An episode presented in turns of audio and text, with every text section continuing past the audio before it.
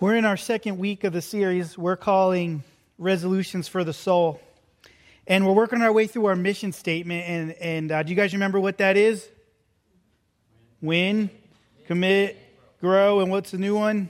Go. All right, let's do that like we mean it, like we're, we're here at church, like we're, we're here to worship God. So, what's our mission statement? Win, commit, grow, go. All right, awesome. That's what I, that's what I like to hear. All right, so so last week we talked about the win part, right? John was up here talking what what does a win look like when it comes to, to Huntsville Christian Church and the and the mission statement. And this week we're going to be really focusing on on the on the commit part of that.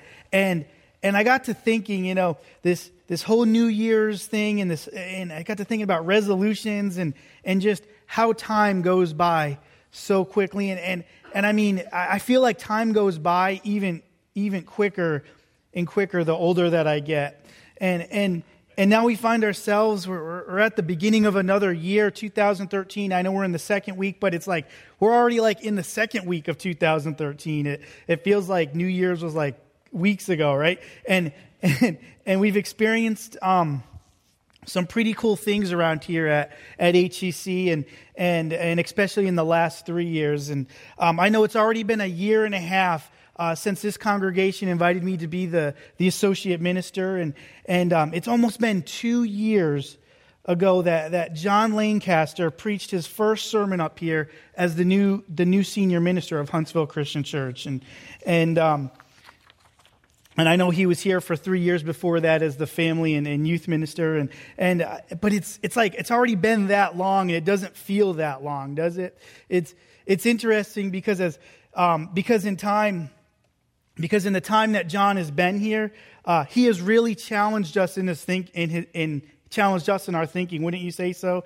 And and uh, he has really challenged us not only in our thinking, but the way in the way that we reach out to our community. And I know there have been times it's it's crazy. Me me and Lorna have sat in a staff meeting or or in our worship planning meetings, and we've kind of had to be that voice of reasoning because he's challenged us so much. We're like, John, you can't do that in church, and he's like, uh, why not? And so, and so it's been interesting and, and fun at times for us. Um, um, but do you guys remember almost two years ago, John stood up here on this stage and challenged this congregation to do five things. Do you guys remember those things? And, and, and if you've forgotten those or you weren't here or you're still pretty new to, to the church, um, I'm going to remind you of those things. But, but John challenged us to do these things here at, a minimal, at, the very least. He said, I challenge you guys to do one hour of time spent in the Word, one hour a week reading your Bible. He said, I challenge you one hour a week in prayer, one hour a week talking to God. He said, I, I, I, need you guys doing one hour of service. So whether that, that's tutoring kids at a school or helping old ladies cross the street, he's like, I need you doing one hour of service a week. I, I need you doing one hour of worship. So coming to church every week or, or going to a Bible study. And, and he says, I need you in one hour of fellowship as well. He said, in order to, to, to go from spiritual milk to spiritual meat, the, these things that, that we just listed here, I need you doing those things in your life at the very minimum. A, a fully devoted and committed follower of Christ does those things minimally. It's been over a year since John stood up here and, and spoke those words and, uh, to you, and, and there's been a lot of changes that have happened some hard and some easy, but, we've, but we're, we're, we're experiencing them and we're on a journey. But, these, but those same expectations still remain the same today. And, and today, maybe you're sitting here saying, I haven't done those things. I was here, John was here. I, I, I still haven't done those things. And, and maybe you're like, maybe you're up here saying, Andy, you're crazy. I've got school. I've got to go to work. I've got to fix the house. I've got to take down the Christmas decorations. I've, I've got to watch the football game. I've got to fix the car. Uh, I've got to insert favorite reality TV show every week. I mean, I mean, I don't have time to do those things. Uh, but, but uh, um, and today, this morning, I believe we can learn a lot about commitment and what it looks like in our lives in the life of Huntsville Christian Church from a guy in the Old Testament. In the book of Nehemiah, if you have your Bibles, and I really hope you guys have your Bibles today, turn to the book of, book of Nehemiah in chapter 1. There's a guy there, his name's Nehemiah, and he faced a daunting task. A task that seemed impossible to accomplish, and yet he was successful. And if we're going to be successful in filling our commitment to do these things outlined, outlined by John, perhaps we can learn a few things from Nehemiah. Uh, maybe you know the story and, and, maybe you don't, but, but Nehemiah was, was of the tribe of Judah. He, he was a Jew, and true to his word, God had allowed the Jewish nation to be taken into captivity because of their rebellion. And so they had come under the captivity of, of the Babylonians, and, and over time, world power shifted, and the Persians took over in, in, 4, in, 440, in 44 6 BC. Our story begins.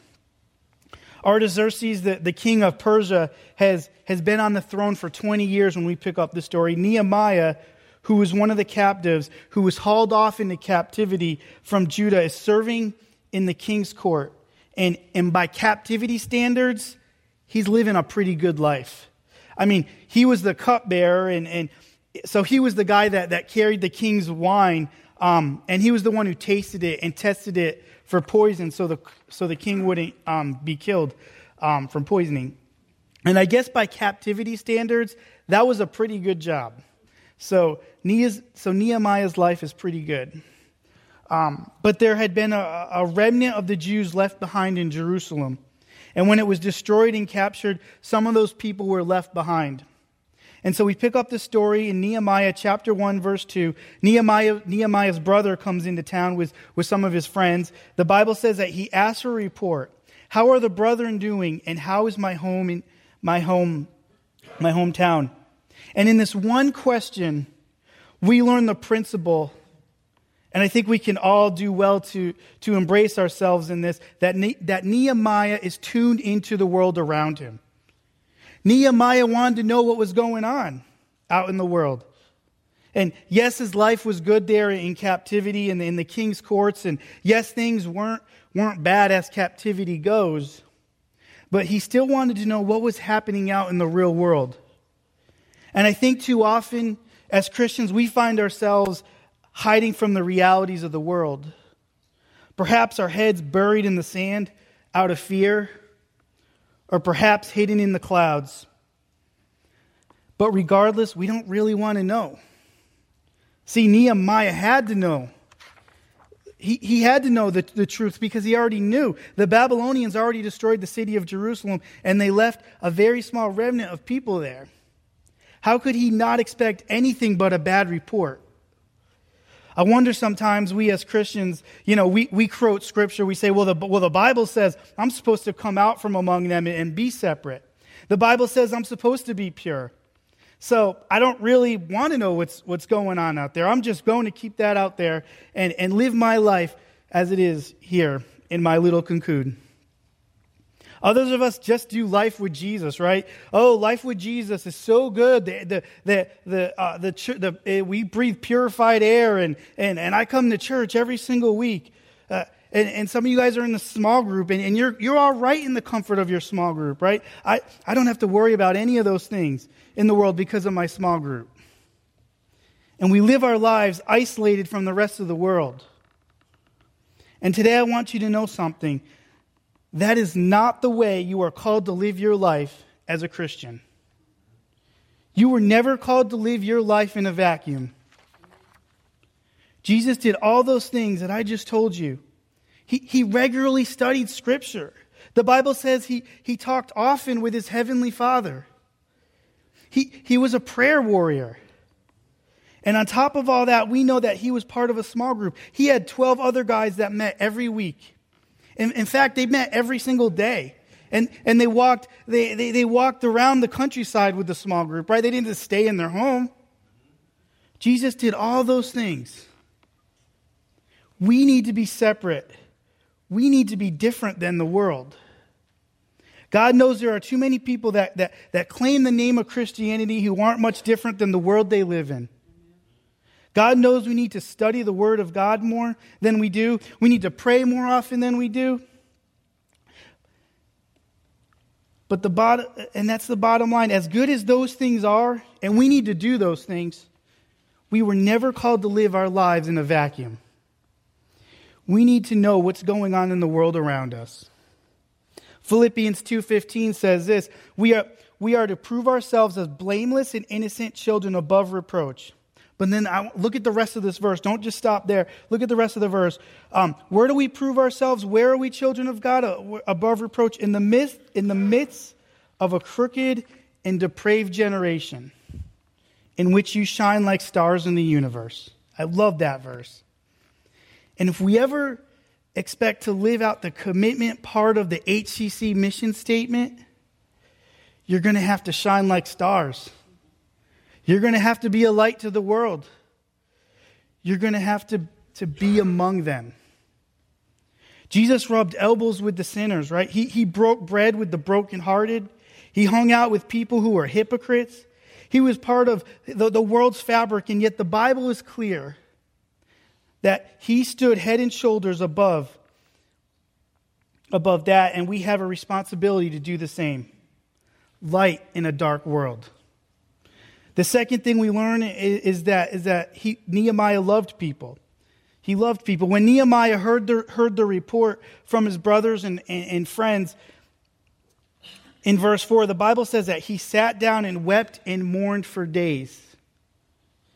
It's very clear uh, that his feelings for this people was not just one of, of affinity. Yes, it's true, he was, he was blood related to them. Uh, yes, it's true, he, in the essence, he was, you know, related to them.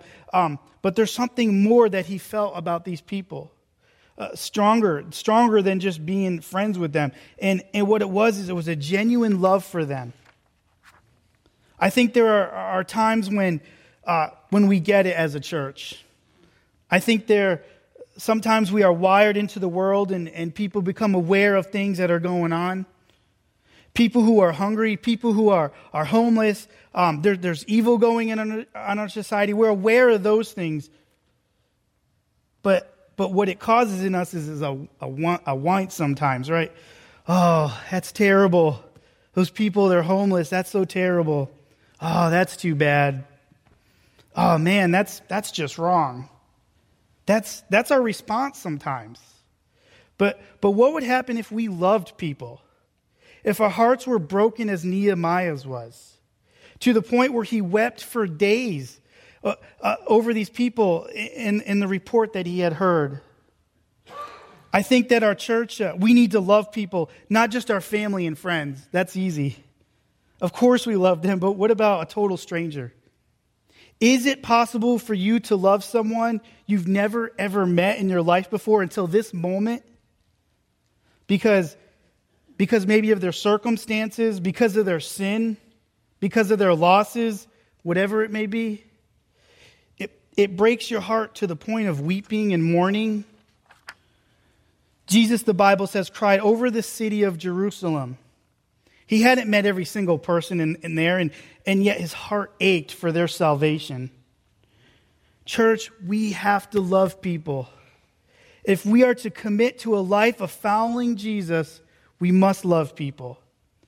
Third thing we learned is that after he had heard the bad news and he, and he had wept for days, the Bible says in verse 5, 5 and 6 that Nehemiah was not paralyzed by the plight of his people and he began to fast and pray. I think it's important for you to hear that. He, was, he, he wasn't paralyzed by fear. He, he wasn't paralyzed and overwhelmed with what he had seen. The Bible says he apparently, after one point, Nehemiah went from mourning and weeping and rolling over onto his knees and began to pray for these people. How many times have I found myself praying, going through the motions? We just sang about that this morning. Do you have stock prayers that you offer? Do you, do you say the right things whenever you're going to pray? Have you ever had somebody ask you to pray for them and you said you would and you never got around to it? Or maybe you're like me and there are times when somebody asks you to pray for them and you've done this, and as soon as you walk away, you're like, God, uh, uh, be with this person. Um, you know, you mumble something under your breath, oh God, please help them. whatever it is they're going through, whatever, whatever their need is, and I, I know you can do it. And that's it. That's my prayer. I wonder what would happen if you knew that your prayer, not the church's prayers, not someone else's prayers, but your prayer was the difference between your child's success and failure, between your neighbor's addictions and freedoms, between home ownership and homelessness, uh, between peace and turmoil, between salvation and damnation to the world. Of, of, all it hinges on, on is your prayer. I wonder if you might pray a little bit differently if you thought about that. And I wonder if you might pray a little bit more often. We have to love people enough to pray for them. The way God taught us to pray, the way that he wants us to pray.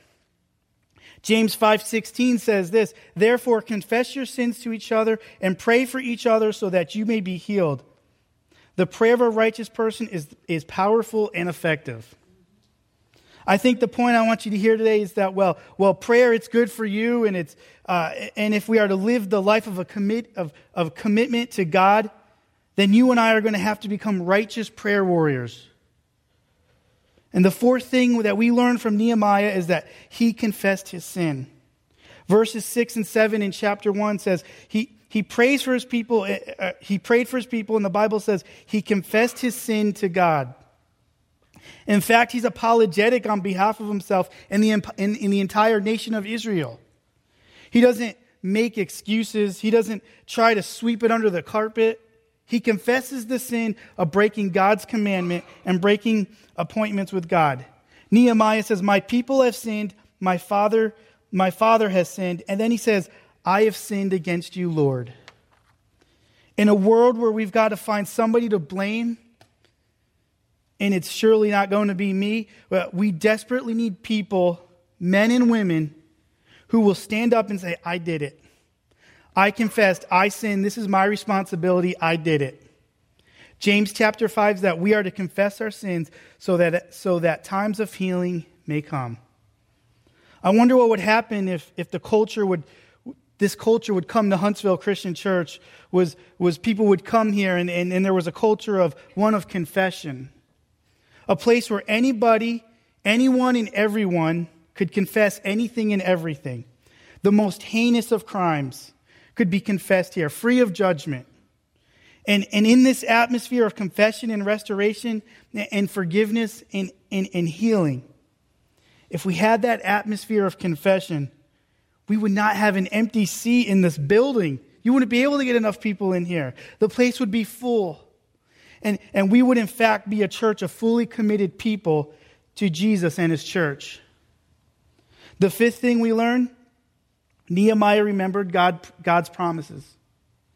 If you look at verse 9, the Bible says that Nehemiah reminded God, Listen, God, you, you, said if, if we sinned against you that, that you would scatter us. But in verse 9 it says, If we return to you and obey you, that you would gather us in from the farthest regions of the earth and universe. God, you promised that you would, you would gather us in no matter how hard we tried to run from you, or how far we ran from you, or, or how badly we acted towards you. You promised you would bring us all back together again. And I have to say that, that churches too, too often become a place of, of judgment, a place where we render certain decisions based on certain people, on certain sins, on certain circumstances. That is beyond repair. that person is lost. That's a lost cause. That sin's beyond forgiveness. There's no way.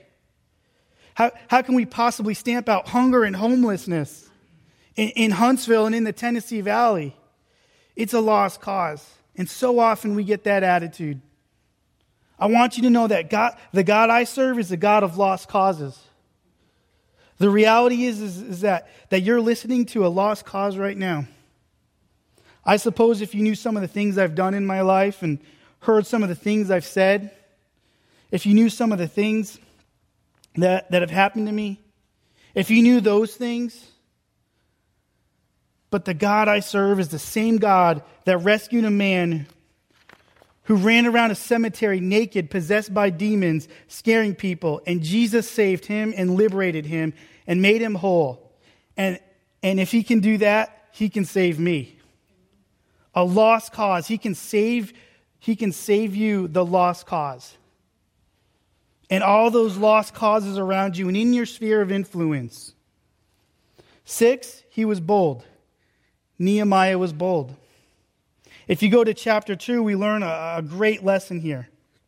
In chapter 2, verses 2 through 8, when Nehemiah had heard all the bad news, he had prayed, he had fasted, he had mourned, he had, he had reminded God of the promises and the, uh, in the, of what the Bible says, and, and he went into the, the Bible says that Nehemiah went into the king's presence and in his fate, in his, with his sad face. And you have to understand back then, if you went into the king's presence with a sad face, that was punishable by death. You were not allowed to bum the king out, it was like strictly prohibited. The Bible says that Artaxerxes asked Nehemiah, Why does your face look so sad when you are not ill? Nehemiah's reply in chapter 2, verse 3 Why should my face not look sad when the city where my fathers are buried lies in ruins and its gates have been destroyed by fire? And the king replies, what is it you want? And Nehemiah asked, Please let me go home and rebuild the walls and rebuild the gates. The king says, Okay, how long will you be gone? Nehemiah gives him a time and, and, and says, Oh, and by the way, king, thank you for letting me go home. Um, but could you, could you send me with a, with a letter of safe passage so I don't have to be fighting the whole way to Jerusalem? Done. You can have a letter of safe passage. Oh, and there's one more thing, king. And he asked for a letter to the keeper of the forest to provide him with, with lumber so that they could rebuild the walls and the gates of Jerusalem. Nehemiah was bold. He went for the whole enchilada, right? It's time that the church stood up, that we said our timidity, we set aside our timidity, and we begin to live our lives in boldness. It's one thing to invite your friends to Christmas Eve service, it's another to sit down with them and confront them with the reality that Jesus is the only way to heaven. And if you don't know him, I want you to I want to help I want to help you find him. It's one thing for you to go out and give money to a charity so they can feed the hungry. It's another to go to the park and find people to go to go feed, to feed them and sit with them and love and encourage them and talk with them about the relationship with God. It's too easy to go to Chick-fil-A or a Hobby Lobby and support them on a day set aside for a said cause. But it's another to go and talk and love on someone who struggles with homosexuality. Or talk to and, and love on a lonely girl who is considering having an abortion because her boyfriend is pressuring her to do so. But all those things require boldness.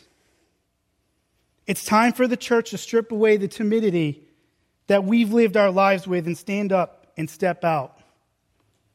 Nehemiah did that. So in verses 12 through 16, 16, he's allowed to go back home.